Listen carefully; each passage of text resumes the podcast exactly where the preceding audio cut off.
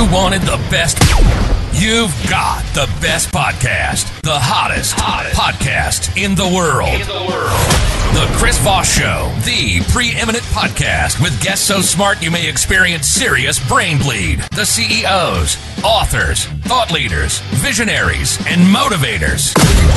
Get ready, get ready. Strap yourself in. Keep your hands, arms, and legs inside the vehicle at all times, because you're about to go on a monster education roller coaster with your brain. Now, here's your host, Chris Voss. Uh, hi, folks. It's Voss here from the ChrisVossShow.com. The ChrisVossShow.com. Welcome to the Chris Voss Show, folks. My family and friends, the great family of the Chris Voss Show podcast, the podcast that loves you but doesn't judge you, at least not as harshly as your mother-in-law, because you didn't get your wife uh, the you forgot her anniversary, and she'll never let you live it down. uh, that's a good one. Just came up with. Uh, so, guys, uh, as always, we certainly appreciate the five star reviews you give us over there the iTunes. I just love you guys so much. Uh, one of the recent posts was what I love about this podcast is the host. Chris is able to bring out the best out of the guest to provide optimal benefit to the listener. This is the reason his podcast is rated so highly. It is. And uh, there's no better than Chris Voss. And nothing screams my egotistical narcissism to be set off than writing uh, reviews like that. So thank you very much for whoever wrote that. And uh, I'll just put that up on my wall and frame it. In fact, maybe we should just put a, reviews behind us and frame them. So anyway, uh, if you guys haven't gotten a chance, please support the show. For the love of God, please support the show. Go to goodreads.com for Chess Chris Voss, youtube.com for Chess Chris Voss, uh, linkedin.com for Chess Chris Voss. Make sure you subscribe to that LinkedIn newsletter. That thing grows by like 50 to 100 people a day. And we've been doing it for uh, a couple years now, I think. It's crazy. It's insane the way wow. it grows. And I'm just like, holy crap, who keeps subscribing this thing? I didn't know there's many users on LinkedIn, but I guess there are. Uh, anyway, guys, uh, also, uh, was it TikTok or Chris Voss one? We're going to be talking spycraft today and spycraft on how you can use the te- tools and techniques of spies or spooks, sometimes as they're called in the business. Uh, and how you can learn that to analyze people, to understand people better, to evaluate people, and uh, also uh, use that for business and how you can do business deals, negotiations, uh, how to get maybe more out of your teammates. Because if they don't do what you want, you have the black helicopters uh, pick them up and ship them off to Poland in some dungeon uh, thing, and uh, then you strap on the battery packs and the jumper cables. Anyway, because we've all want to do that to Bob in the office because he can't work the paper copier right. But that's another story. We'll see if we can we see if we can get our current guest to do that. Uh, today we have an amazing gentleman on the show, JJ Brune. I'm going to try and make a stab at that. He is known and uh, basically trademarked as the retired spy, and you're going to learn a lot about his stuff. He's operative 130 or 431. We'll find out what that means. As a seasoned veteran of the intelligence branch of the Canadian Armed Forces, he served with distinction as a contact handler on the ground in Bosnia and Herzegovina. Uh, he uh, spent years in the discrete world of the human intelligence and counter human intelligence, having driven his desire to understand humans' behavior, intricacies, and pass on the complex notion of interpersonal communication. He's retired from active duty now, and he realized that much of what he learned could be utilized in the civilian world based on the four temperament disc model of human behavior to better understand any maximize human dynamics, and his exclusive training programs provide a comprehensive analysis of communication techniques, empowering individuals to enhance authentic relationships, promote trust, innovation, and productivity, or sends them to the uh, the uh, shadow realm. Uh, welcome to the show, JJ. How are you? Excellent. Thank you. There you go. It's excellent to have you. I'm losing my voice. Uh, go ahead and give me your full name. I think uh, we set up in your dot coms wherever people can find you on the interwebs. So the full name is uh, it's French. So the full name is Jean Jacques Joseph Brun, and I go by JJ. When I was working overseas, they couldn't pronounce my name, uh, so it then became uh, John Jack. Hey, John Jack, and uh, they would you know think they were bilingual. I was working at the safe house one day, and then there was a British colleague that came into the ops room, and he needed something on my desk, and he just said, "Hi, JJ." And I connected the dots. Jean Jacques, okay, JJ, and turn, and I answered, and I got branded. There you so, go. the story is if you don't brand yourself, somebody else will. So for me, it worked out because it's, it made it easier for everybody to remember my name. Uh, and it also, when I messed up uh, overseas, uh, Canada did not know who this JJ was because Ah. that was not my official name on paper. So it worked out. That was my cover. assuming that's your real name. Uh, did we get your dot com? I think we did. Did we? Uh, it's yeah, it's as simple as the retiredspy.com. Everything is there and it's in hey, both official Canadian language, French and in English. So There you go. So give me a 30,000 overview. Give us a summation of what you do and how you do it for your clients and, and the work that you're doing now. Uh, bottom line for us is equipping people for works of service. So, Mhm. when 20 years in the military, um, I specialize in the field of human intelligence, and I had to go to a you know a war zone to learn how to build relationships. Mhm. Um, but I was I was going to be evaluated by my ability to build relationships. Um, and from there, I just saw the value of having a model of reference that quite often uh, whether it's in your business or in your personal life, if you do not have a model of reference, you will often find yourself at a disadvantage. you go. So I got interested in uh, temperaments, personalities, people's character, people's preferences. And from there, I was able to discover mine uh, so that I can see others and then how to flex and adapt and then how to apply it with everybody else within an organization. So in the civilian side of things, as in, I said, you know what? After 20 years, it was time for me to pull the pin. Um, but now I do more work for Canadian government, whether it's the federal, provincial, or the municipalities uh, outside than when I was in uniform. And it's all Mhm. about providing them the resources for them to um, utilize a model of reference when interacting with people. So at the level that I'm at, I train their trainers. So as opposed to having me on site, I will go and train their cadre so that they can start doing their own internal training inside their organization. So from law enforcement to the Canadian Revenue Agency to the Canada School of Public Service, uh, I train their trainers. And then for them to apply the four temperament model, often referred to as just a disc model, into their specific areas of expertise or requirements that they have. There you go. Canadian. Is Justin Trudeau as good looking, as ridiculously good looking as he seems uh, in person as he seems on TV? He he is definitely taller. I've uh, I, uh, one time I had um I bidded on a uh, lunch at the at Parliament. So we're going to meet a senator. We're going to have lunch, and as he was not the prime minister at the time, so we were as we were waiting to to go uh, and meet the senator. Uh, Justin Trudeau just passed by, and he is one tall gentleman. He's like, Really? uh, yeah, yeah, he doesn't look it on TV, but uh, I think he's like six two, very thin. Oh, yeah. Uh, yeah, definitely like uh, you know, double look. Whoa, uh, I didn't think he was that tall. Yeah. So he's he's taller than me. I'm so I'm six. So I, I got a you know he got a double look from me. He goes what? yeah. So yeah, Yeah. he's much bigger uh, in person than than he looks on TV. There you go. Uh, so, uh, give us a story of yourself. How did you grow up? What was your hero's journey? What what what got you into the spy business or wanting to get into the spy business, et cetera, et cetera? Well, for me, the, the military was an exit strategy. So I, I, I'm born and raised in a small village, uh, entrepreneurial uh, background. So my father, uh, you know, managed a gas station, uh, a sawmill, and a chip harvester, uh, where you know you would uh, cut the trees down and turn it into wood chips, and then sell it at the sawmill. So the whole village uh, lived off lumber. Lumber was sort of like the industry, and at a very young age, uh, we, we just that's what we learned as in the entrepreneurial.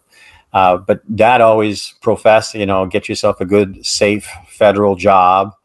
Uh, and so he always planted that seed uh, because he had to, you know, he would leave at six, at seven, six or seven o'clock in the morning and come back at seven o'clock, eight o'clock at night. Wow. Uh, and then he didn't want that because my dad said, "You son, you've never been in business until you had a payroll because everybody you, you have to pay somebody else first before you pay yourself." That's true. and, and he was he was struggling. Uh, and then he had uh, he had big dreams. He wanted to accomplish a lot of things. Because he, he came out of college to help his dad run the business, and he never got an opportunity to finish his college Mhm. and, and his university. So, um, so he got stuck in, in that area, and um, I started at a very young age working at the gas station. My brother at a very young age working at the sawmill, um, and at one point he wanted us to go to university, and, and I was wired to go to university, um, and but I only had five five dollars a day for meals. Back Wow. then, it was like I was in the '80s, mid '80s, Yeah, I remember And- that. Yeah, the ramen days. and, just and it was just tough. And my dad didn't have the money to pay for the tuition and everything. But one day I Mhm. arrived at home and I had a nice, you know, Laurentian University broidered sweatshirt because I was a shot putter uh, for the university.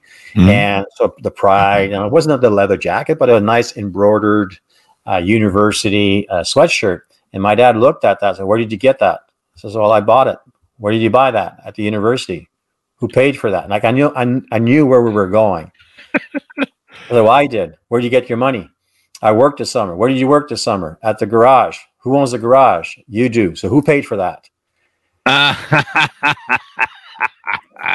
And it's just that he was son. There's so much financial pressure. Like my dad had uh, visited the hospital on two or three occasions with ulcers, because when the sawmill went on strike, the bank was still calling for the payments. oh, So- wow. I, you're too young. You don't know this. Yeah. Uh, and but for me, it's okay. Check mark. And two weeks after that, I found myself basic training and uh, joined the military. So the military for me was an exit strategy. I was, I was, I was, I was tired of being told what to do, so I joined the military. Uh, and that did not make any sense. And then after three days, you know, people yelling at you and shit, and, and then uh, you get shaved, and, and it's just a different culture because I had no formal training in any type of uh, the cadets or the reserves or anything like that. And I just thought those people are crazy. And I called back home and I was talking to my mom. Say, hey, you know, mom, uh, I'll make peace with that. I'll get a mentor, a tutor. I'm not going to lose my first year. Uh, I want to come back. And my dad was listening on the second line, oh. and he said, "You've made your bed, son." And he hung up the phone. Whoa. Yeah. So at the age of 19, best best thing ever. N- Now, back then Yeah. it was like crap uh, because there's no guarantee you're going to pass uh, boot camp. You know, it's, Yeah. it's like they we're 40 and they only need 20 of us. So Wow. look, look on the left, look on your right. One of you is not going to be here at the end. So Wow. and for me it's like uh failing was not an option i absolutely had to pass that training so fast forward a very successful uh, career because my first uh, session was uh, with the combat arms so that's the french regiment would be the royal 22e régiment so the royal 22nd regiment Mhm. uh, the Van Doos, often it would be referred to as the Van Doos, and uh, what takes you eight years to accomplish, uh, I Mhm. did it in less than four years. Blessing and a curse, uh, because you're the you're the new type of soldier. You're Mhm. bilingual. You're computer literate. You know, you got a good physique. Uh, so you're the new new generation. But the old guard doesn't like you because you haven't suffered like they've Ah. suffered. So Ah. after a while, as in, well, I'm, I'm, I'm tired of, of this internal fighting. And I decided, you know what? I'm going to switch career, switch lane. And that's what got me interested in the intelligence Mhm. branch. Uh, applied, got recommended, and then moved. And again, a rapid progression within uh, that industry. So I was able to do uh, two things. As in, I started within the uh, non-commissioned officer, and then I finished as a staff officer. So I've done the blue collar and the white collar. So a Mhm. total of 20 years in the military, 15. Um, uh, yeah, 15 years was really uh, in uniform and then, or, or the, the non commissioned, and then the last five as a staff officer specializing in the field of human intelligence. And that's how I got interested in that whole area. And back then in the military, my claim to fame is being the first one selected for the role of a contact handler. Mm. Contact handler back then uh, was sent into a hostile environment. So for me, my timeline was Bosnia, the war in Bosnia, where a contact handler is sent to a hostile environment where he or she has to cultivate sources, build relationships by design, determine their intentions, you know, and modify their behaviors without the use of any Jedi mind tricks. Uh, basically, get them to be an informant, ba- uh, get them to share what they've seen and what they've observed uh, on the field. And at the end, I had 100 eyeballs uh, working uh, on our behalf all across so that then we could advise our commanding officer what was happening on the terrain mm-hmm. so that they can inform uh, make an informed decision as to where to put the resources uh, in Bosnia uh, at that time. So, being the first Canadian in a multinational, uh, we had anywhere from five to seven different nationalities. Wow! English was the working language. Mm-hmm. Now I speak three languages. In Europe, quite often they'll speak five, if not uh, more. Mm-hmm. English will be their fifth or their sixth language. Uh, so it was quite interesting in regards to did you understand what I meant for you to understand? Even yeah. our commanding officer, uh, I'm not going to mention his name, but he had one of these thick British accent, and he had this town hall meeting where he got all the contact handlers, eh, like this, talking about a, a very good target of all the operatives were all in one area. We could have gotten taken out right there, and he does his presentation, cast out his vision for the tour, what's going to happen. But at the end, he finishes with his his big British accent. I know you think you understand what I just said, but I'm not really sure. But what you understand is what I meant for you to understand, laddies. Do you understand? And I was looking on the left and then the right, and I'm like, wow, that's going to be a long six months. Was that Sean Connery? well, it was thick. Well, okay. anyone from the UK, yeah. they're just going to crucify yeah. me because it was a bad uh, imitation of it. But at the end, did you understand what I meant for you to understand? And communication is so simple; it's just not easy. Yeah, uh, that you have to realize that when communication breaks down, blame the process, not the person. Oh. They may not have understood what you were trying to communicate to them. Mm-hmm. And that's the whole area of learning to say the same thing in a different way, of decoding one's preferred communication style, uh, so that uh, you're able to um, be um, they're able to receive your offer versus resist your offer in building those relationships and getting them to to share their their secrets. And so, being a handler is a dangerous business, right? I mean, right? You can be exposed, or it's you know, it's you end up in their gulag. Today uh, mm-hmm. Uh, Chris, it's different today. Uh, like I have two operational tours. I have a peacekeeping in Cyprus uh, underneath my belt, and I have peacemaking in in Bosnia. Uh, from that transition, we we left Bosnia to go to Afghanistan. So the the role of a contact handler in Afghanistan is completely different.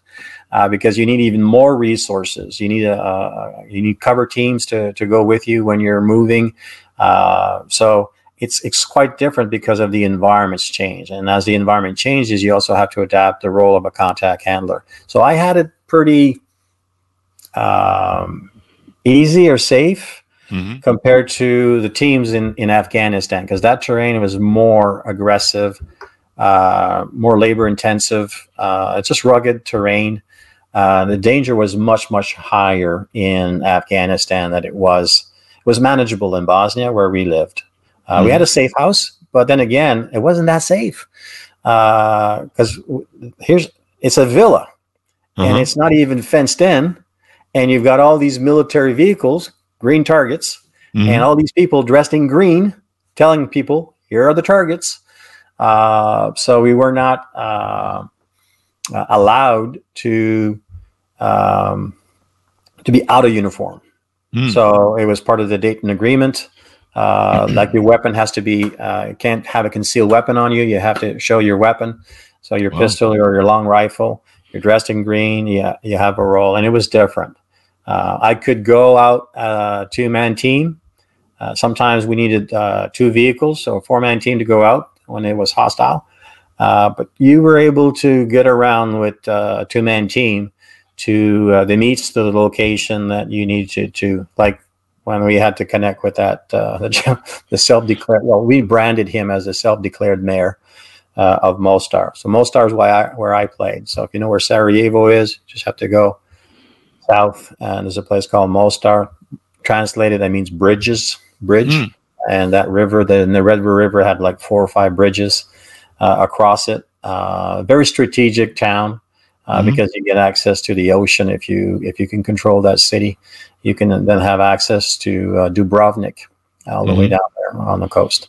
So, but it's uh, we're working with the the Serbs, the Croats, and the Muslims, the main three ethnicities that were there, and you have to build relationships with the Serbs, the Croats, and the Muslims, and it's it's different culturally uh, how you communicate. However, everybody wants to talk all the time. You just have to find their hot button. Ah, yeah. How to get you, them to talk? It's it's the art of listening. Uh, for me, what really saved me uh, is that uh, I learned the ten most effective feel good ice breaking questions. I was sold on the oh, process. Really? Yeah, that if you were to if you could memorize these 10 most effective feel good ice breaking questions, you will always, always be able to carry conversation with anyone, anywhere, anytime. As soon as I heard about that, I'm like, give me the questions. I'm not a people person. I, am very task oriented. I got that. Uh, I'm more dominant, direct, demanding in everything that I do, cautious, calculating, conscientious. Yes. But I'm going to be evaluated by my ability to build relationships with people. I'm like, that'd be a great business if it wasn't for the people. well, there you go. So let's talk about how this translates into what you do now and utilize it uh, to teach others some of the trade craft or spy craft sort of uh, techniques and tools. Um, you do different things. Uh, there's something you have called the DISC. And I guess you you're speaking now, and you're teaching now, and you've got some different materials people can sign up for on your website.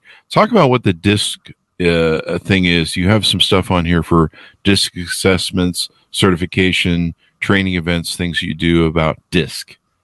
So it's a model. Uh, I'm a big advocate. I don't give a rip which one you choose to use. Just use mm-hmm. one mm-hmm. because they will make a difference in business or in your personal life because you have a model of reference. I chose that one because it was the easiest one to understand, easiest one to learn, easiest one to teach others. So it's based on Marston. It's the four temperament model of human behavior. One model is not better than the other. They're just different models. Just find one that works for you. We, you know, there's over a hundred different models out there to better understand the tendencies or better understand people.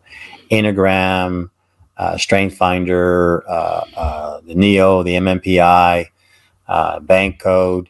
There's just so many out there. Uh, um, Myers Briggs. A lot of people uh, understand Myers Briggs. 360 degrees. Pick one, master it. Put in the time and the effort and all. So I've accumulated over 30,000 hours in the four temperament model of human behavior, studying, uh, teaching, and certifying people within that tool. So everything that I do uh, has a behavioral based approach. So if I'm working with a coach, I'm going to get them accredited and certified in utilizing that tool. And now they can do coaching as a behavioral based coaching approach. Or you're going to do some onboarding within your staff you want to hire. Okay, well, let's do role assessments to find the temperament styles that you're looking for ah. so that you can ah. market based to the temperament style that you're looking for. So then when you hire, now you can have a behavioral based onboarding training program so that you retain them um, longer because you know in uh, 90 days i think 30% of new hires after 90 days are looking for an exit strategy. So wow.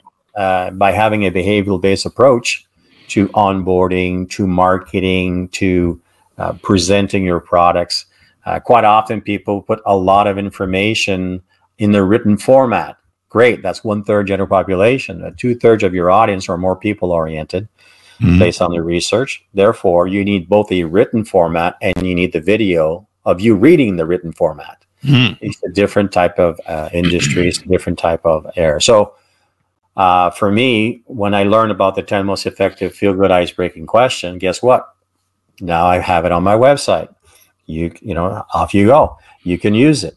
Mm-hmm. Uh, and it's amazing how it actually works. The first question is how did you ever get interested in the widget business? Mm. So you really have to be curious when you're asking that question. So when I was handed my first case in in uh, in Bosnia, um, the gentleman uh, was branded as a self-declared mayor of Mostar. So you can, uh, yeah, he had a, that persona, and like, how am I going to get that persona to like me? Mm-hmm. So, well, I, I, know the mechanics, as in I went to spy school in the UK to be a contact handler, spent a month there, and then I deployed. Uh, I'm like, okay, so uh, we're supposed to say uh, good morning in Serbo-Croat, dobro jutro, jesem Jean-Jacques, kako as in they appreciate the, the, the effort of being able to communicate in their in their language, uh, and then from there you have to work with an interpreter. But the interpreter is not here; the interpreter is on the sides. But you still have to keep your eye on the on the contact on the person of interest, and the interpreter at the end will disappear because you're just keeping your eye with them. And then so we're doing the exchange. Uh, so my first question to him was, I'm just curious. See, those three words, by the way, Chris, I'm just, just curious. curious. As soon as you say that to someone, mm-hmm. their subconscious mind stays open. All, mm-hmm. all the distraction of maybe people on the phone or whatnot goes away. I'm just curious. Oh, what are you curious about? There you go. First question How did you ever get interested in politics? Uh-huh. I just replaced the word widget. How did you ever? I'm just curious. How did you ever get interested in politics? Now, the research says that if you ask that question in the right time, the right moment, with the right person, they'll talk for 10 to 15 minutes nonstop. Wow. He did not follow that course because he talked for 30 to 40 minutes nonstop he kept on going and going and going. And I'm just, and he's providing me a lot of clues and cues for yeah. me to read, to read his preferred communication style. So the model comes in play mm-hmm. here of here's the two P's to decoding one's preferred communication style. I like simplifying things for application. So when I'm interacting with someone, regardless of their culture, regardless of where they're coming from, they all have a preference. We all have a preference. And Science shows that a child's preference is already set at the age of four to five. Mm. Are you more outgoing or are you more reserved? As in, do you prefer more a fast pace or a slower pace? We we have a preference. We can be 51% one side, 49 the other. It doesn't matter. But we do have a preference. So as he's communicating, I'm looking at the pace perspective. is, he, is he talking to me rapidly, fast, or slowly, conservatively? Is he loud or is he soft spoken? Where, mm. where is he on that scale? That's the pace perspective. And then from the pace perspective, then you start looking at the priority perspective. Is he using more task oriented words? Or is he using more feeling oriented words? An example would be if I was to ask you, Chris, uh, so uh, uh, what do you feel we should do after this presentation? Well, you know, if you're from that people side, you would respond, well, I feel. But if you're not, it, it's hard to respond to that. Mm-hmm. If I was to say, well, uh, uh, what do you think we should do? Well, if you're not from that quadrant, and it's like, well, I don't know. Now, if you say, well, so what do you think or feel we should do? What do you feel or think we should do? Thinking things through, feeling things through. They will respond, well, I think, ding, ding, ding, ding, I need to go more task with this individual. Ah. Well, I feel, ding, ding, ding, ding. They would prefer more feeling. So it gives you aware the uh, they're giving you all the clues and cues of their preferred communication style. You cannot not communicate. And by having a model of reference in your repertoire there's a french word of the day you activate this little piece of the brain you know behind your left ear you know your ras your reticular activating system whatever you're mm-hmm. looking for is looking for you. So if you're looking to decode discern their preferred communication style just start observing the pace perspective and then the priority perspective. And then from there, you'll find that they'll fit into four main areas, four, four personas. So if they're a little bit more outgoing, right, in their ways and very task oriented, well, that persona will prefer you to communicate in a firm matter. So I'm going to give you the four legal F words to the legal efforts in a firm matter. Can you just just just be just just just speak it out. That's very refreshing when you speak your mind. They speak in a firm matter. Others, they may be outgoing, but they're the life of the party. Guess what? They will want you to communicate in a fun matter. You know, smile a little bit, mm-hmm. right? Enjoy yourself. Others, and when they're more reserved, and let's say reserve on the people side, well, that quadrant, you know, they would prefer for you to communicate in a friendly matter. So check oh. your tone and be friendly, and, mm-hmm. and so absolutely, and stick calm. And, and then if you're still reserved, yet you have a lot of questions, right? You're just curious, you got a lot of questions. Well, they will want you to communicate in a factual matter when mm. connecting with people matters. So by discerning one's preferred communication style, know before you show four key four words: know before you show. Before you show that product, that service, that opportunity to your client, you need to know before you show what's their preferred communication style. Hmm. You know, have a start point. Can you say the same thing in a firm, fun, friendly, or factual matter? So learning to say the same thing in, in, in four ways. I come from that persona that, that tends to be a little bit more direct. And when I was studying with Dr. Rohm in uh, in Atlanta, oh my God, defining moment, September of 1999, still remember it. He said to me, JJ, got my attention, yeah. Let me show you how you can annoy 90% of the general population just by being yourself. What the fuck? How did you know that? Because I happen that, that persona tends to be the smallest group of the general population. I Oh, really? My homies, yeah. the, the military attracts, the special forces attract a lot of those personas. Mhm. Uh, but but they're you know the, they're the smallest group of the general population, ten to fifteen percent plus or minus, give or take. And what was fascinating is I, I I understood this, and what I heard is I'm leaving a lot of the money on the table. Mm. In business, I'm leaving a lot of money on the table because I'm, I'm doing pretty good, Mhm. but I'm doing pretty good with my personas. Yeah. But what about the other? 90%. Then he said to me, JJ, would you be willing? I'm just curious. Would you be willing to learn to say the same thing in a different way? What do you mean the same thing? Is it there's a different way? so I was ready, right? I was ready. We, we, we hear that famous uh, saying. I, I've heard it before, but I really it, it resonated me at that time. When the student is ready, the teacher will appear.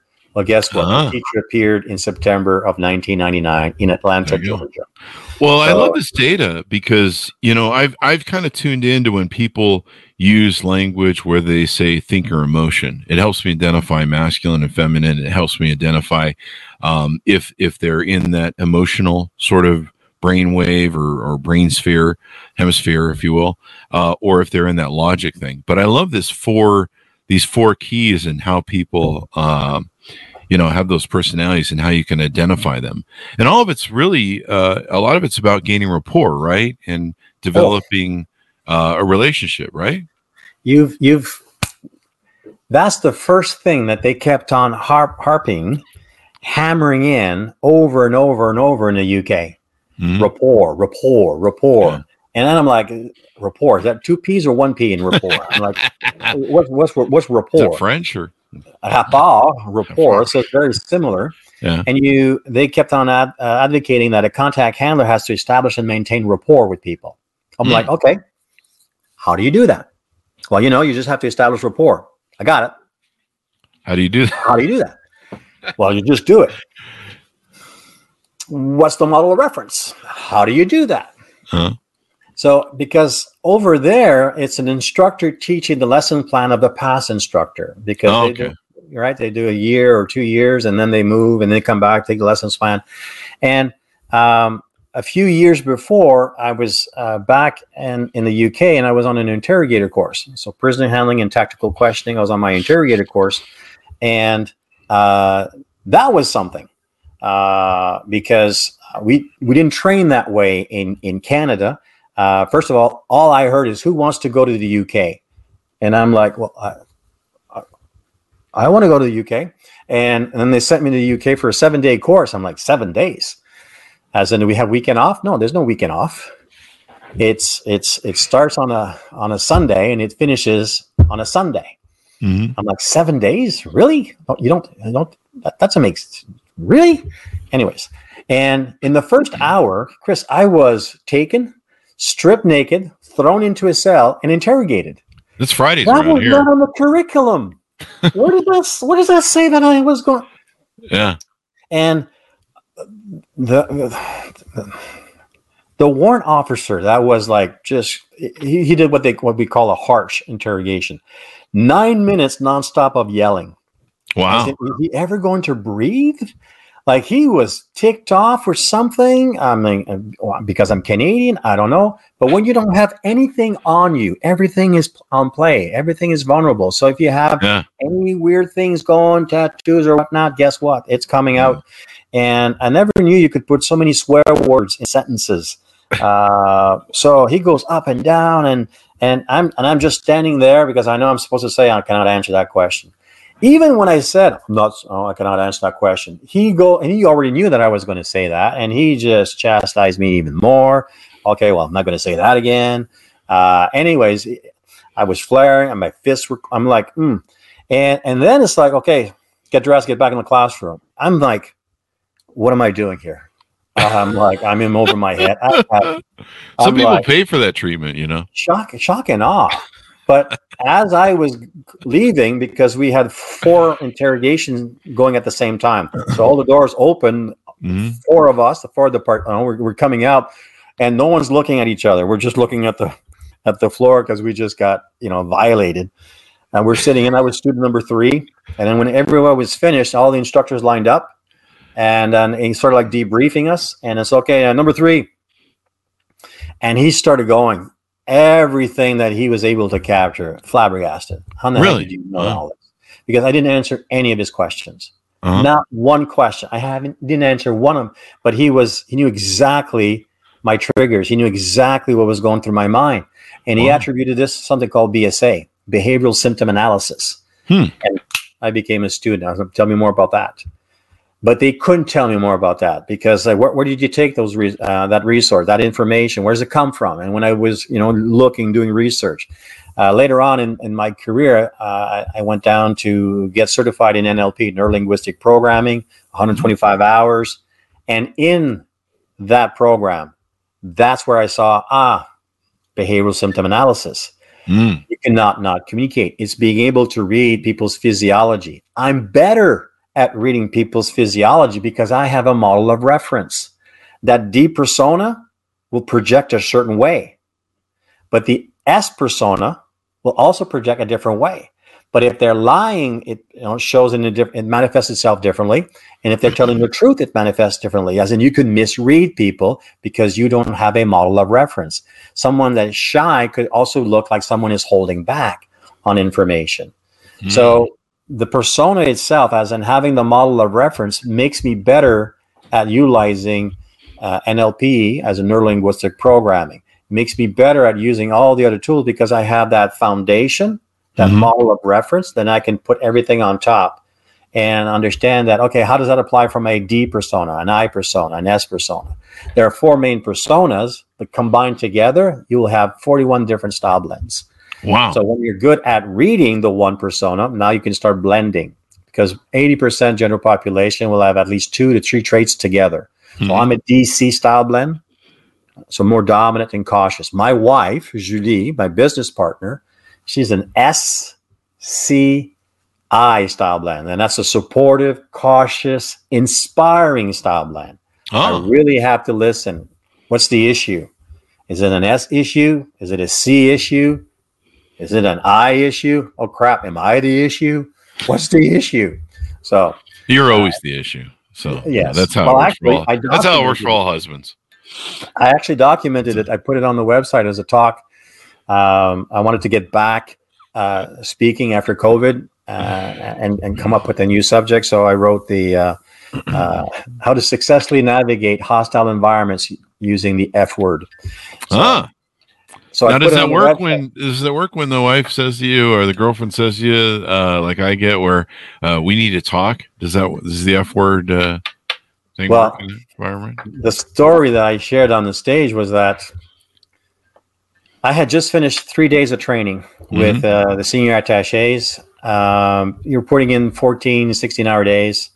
Uh, and the last day, I specialize in the field of, or I've been training them on elicitation and how to counter elicit, as in how to avoid being elicited for information. Ah. Uh, so um, it's it was a fall evening. I'm at the house. I've used all my words. I don't know. The research will show that men will use anywhere from five to eight thousand words in their day, and uh, women can use anywhere from twenty to thirty-five thousand words in their day. So I used all mine twice that day. I'm I'm I'm tapped out, uh, but Julie hasn't had that her opportunity to use all her words. Uh, so after supper, we're we're sitting down uh, in the living room. We're having a, a cup of tea, and and then she's just you know she's going at it, uh, and and then but she's not asking question, Chris. she's making a statement with a pitch, which is a form of elicitation. Huh.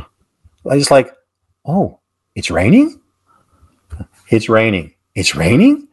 And just by that pitch, you're supposed to add your your say. I can't believe she said that on the phone, right?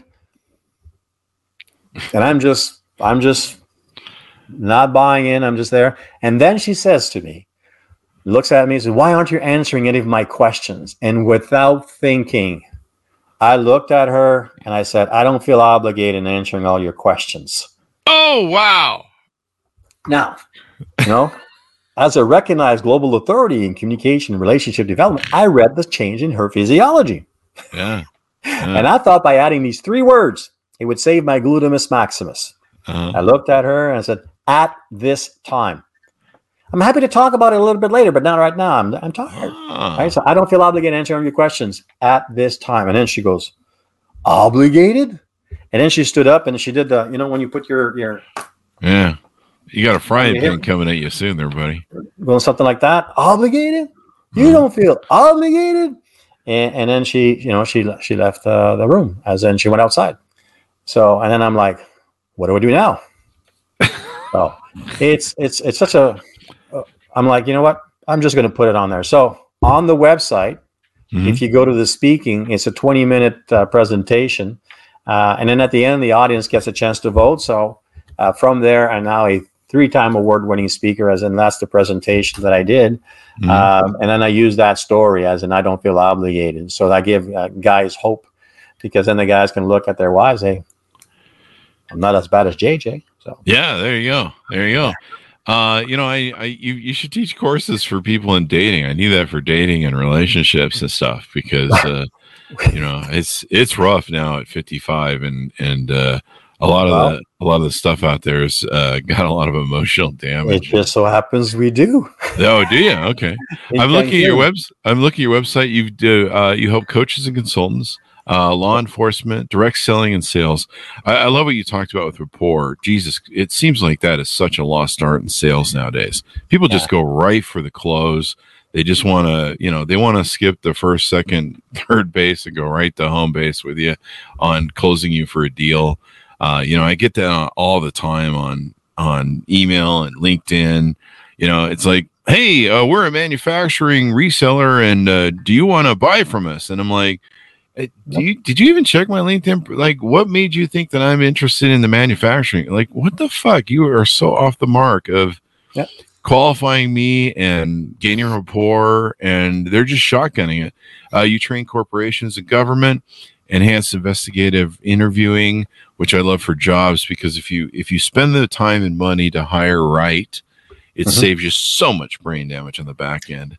And then you've the got some ladder. as well. As in yeah. the first book that I co-authored, um, inside that book is my methodology in regards to how do you establish and maintain rapport. So I created the Mhm. rapport, and um, in every interaction that we will have with people, we will either complete or compete Mm, with that interaction. mhm. Uh, like two, you know, two D's competing, who's going to be in charge? Two I's, who's you know, competing, who's going to be the life of the party? So we either complete or compete. Now, being French, I was writing the words, and I'm like, did I spell this properly? Because it's the same letters, except one has the letter L in it, and then my brain went as in L. What's the L factor of completing an interaction? Until you can find a common link, common like, common love, no connection. Mm. You need to find that common link, that common like, that common love. It's so when you're looking at a ladder, you have to connect it to the ground, right? And a solid foundation and leaning on a solid foundation, and it will require energy to go up that ladder.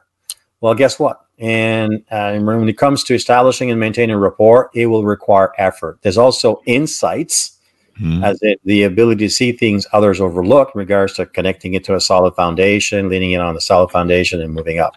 But there's four rungs on there. Now, if you are more on the task oriented side of life, Mhm. before I can do business with you, I must first trust you. Mm.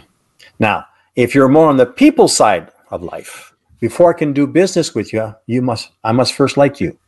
Ah. So one that needs trust first, based on proof.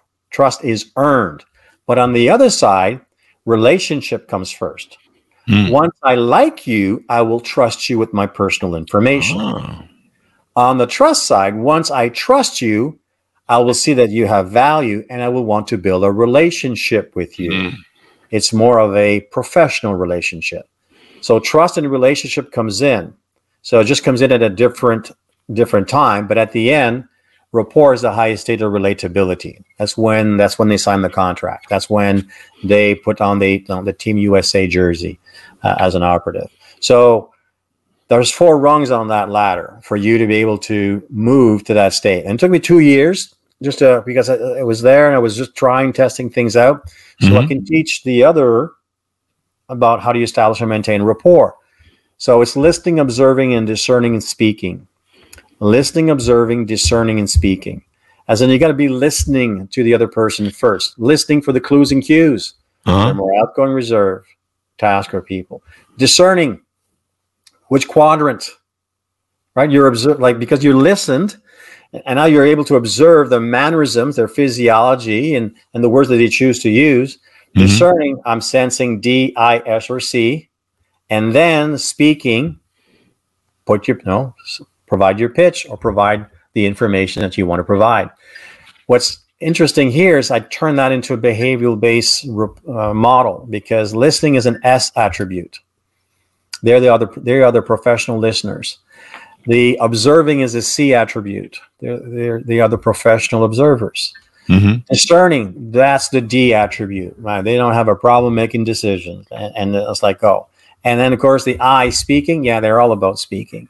So you need all four. That's sort of like the sequence in order for you to connect by design and not by chance, in order for you to establish and maintain rapport. So that's how you do the, the rapport ladder. So it's a, in that book uh, is that chapter. And then I wrote another uh, book, another chapter for another book that never did get published, but how to master rapport in the workplace. So rapport is so key. But you see how your message, your message. I did not know how to build rapport Mhm. because Spy School didn't teach me. They just said you need to build rapport. How do you build rapport? They didn't have a model of reference. So from there, got it. Created my own, and now I'm able to teach it with others because, like law enforcement, witness protection, they use the four temperament model of human behavior in their witness protection Mhm. because they want to change your persona so you're not easy to be found. Ah. Fantastic. You So they have to introduce a model of reference so that they understand, so they don't resist it and then receive it. Like, hey, There you go. I'm going to do that at the office. Try and make it so I don't be found. Note to self: buy some camouflage suits for the office. Um, well, JJ, it's been wonderful to have you on. Very insightful, and we could probably talk for hours. But uh, you know, for the most part, uh, the data you have is just amazing. As I've been going through your website, uh, give us your final pitch on the show. How people can get a hold of you, reach out to you, see if there's simpatico, gain rapport with you as well, et cetera, et cetera. Well, definitely the number one place to go is to the retiredspy.com Mhm. landing page. I would scroll all the way down. Um, last week, we just put a complimentary uh, program on mastering the art of interpersonal relationships, both in French and in English. Mhm. So you can choose your language. It's already there. It's four easy lessons.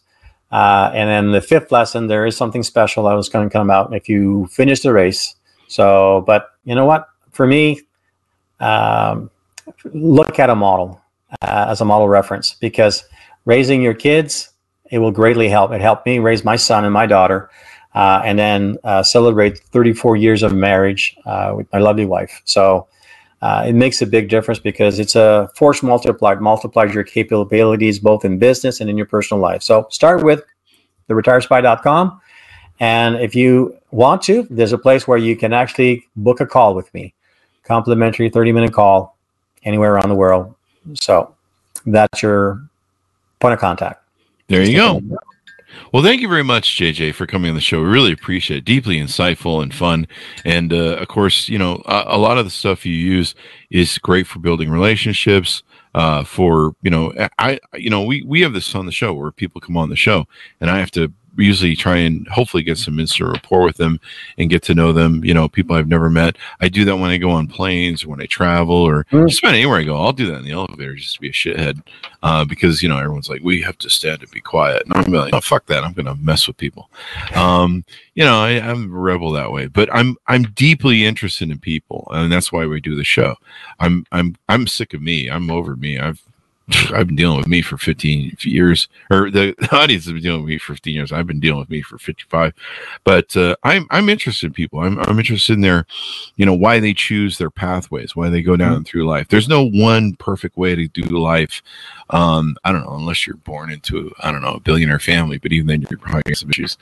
Uh, but there you go. Uh, so thank you very much, JJ, for coming on the show. We really appreciate it. My pleasure. My pleasure. There you go.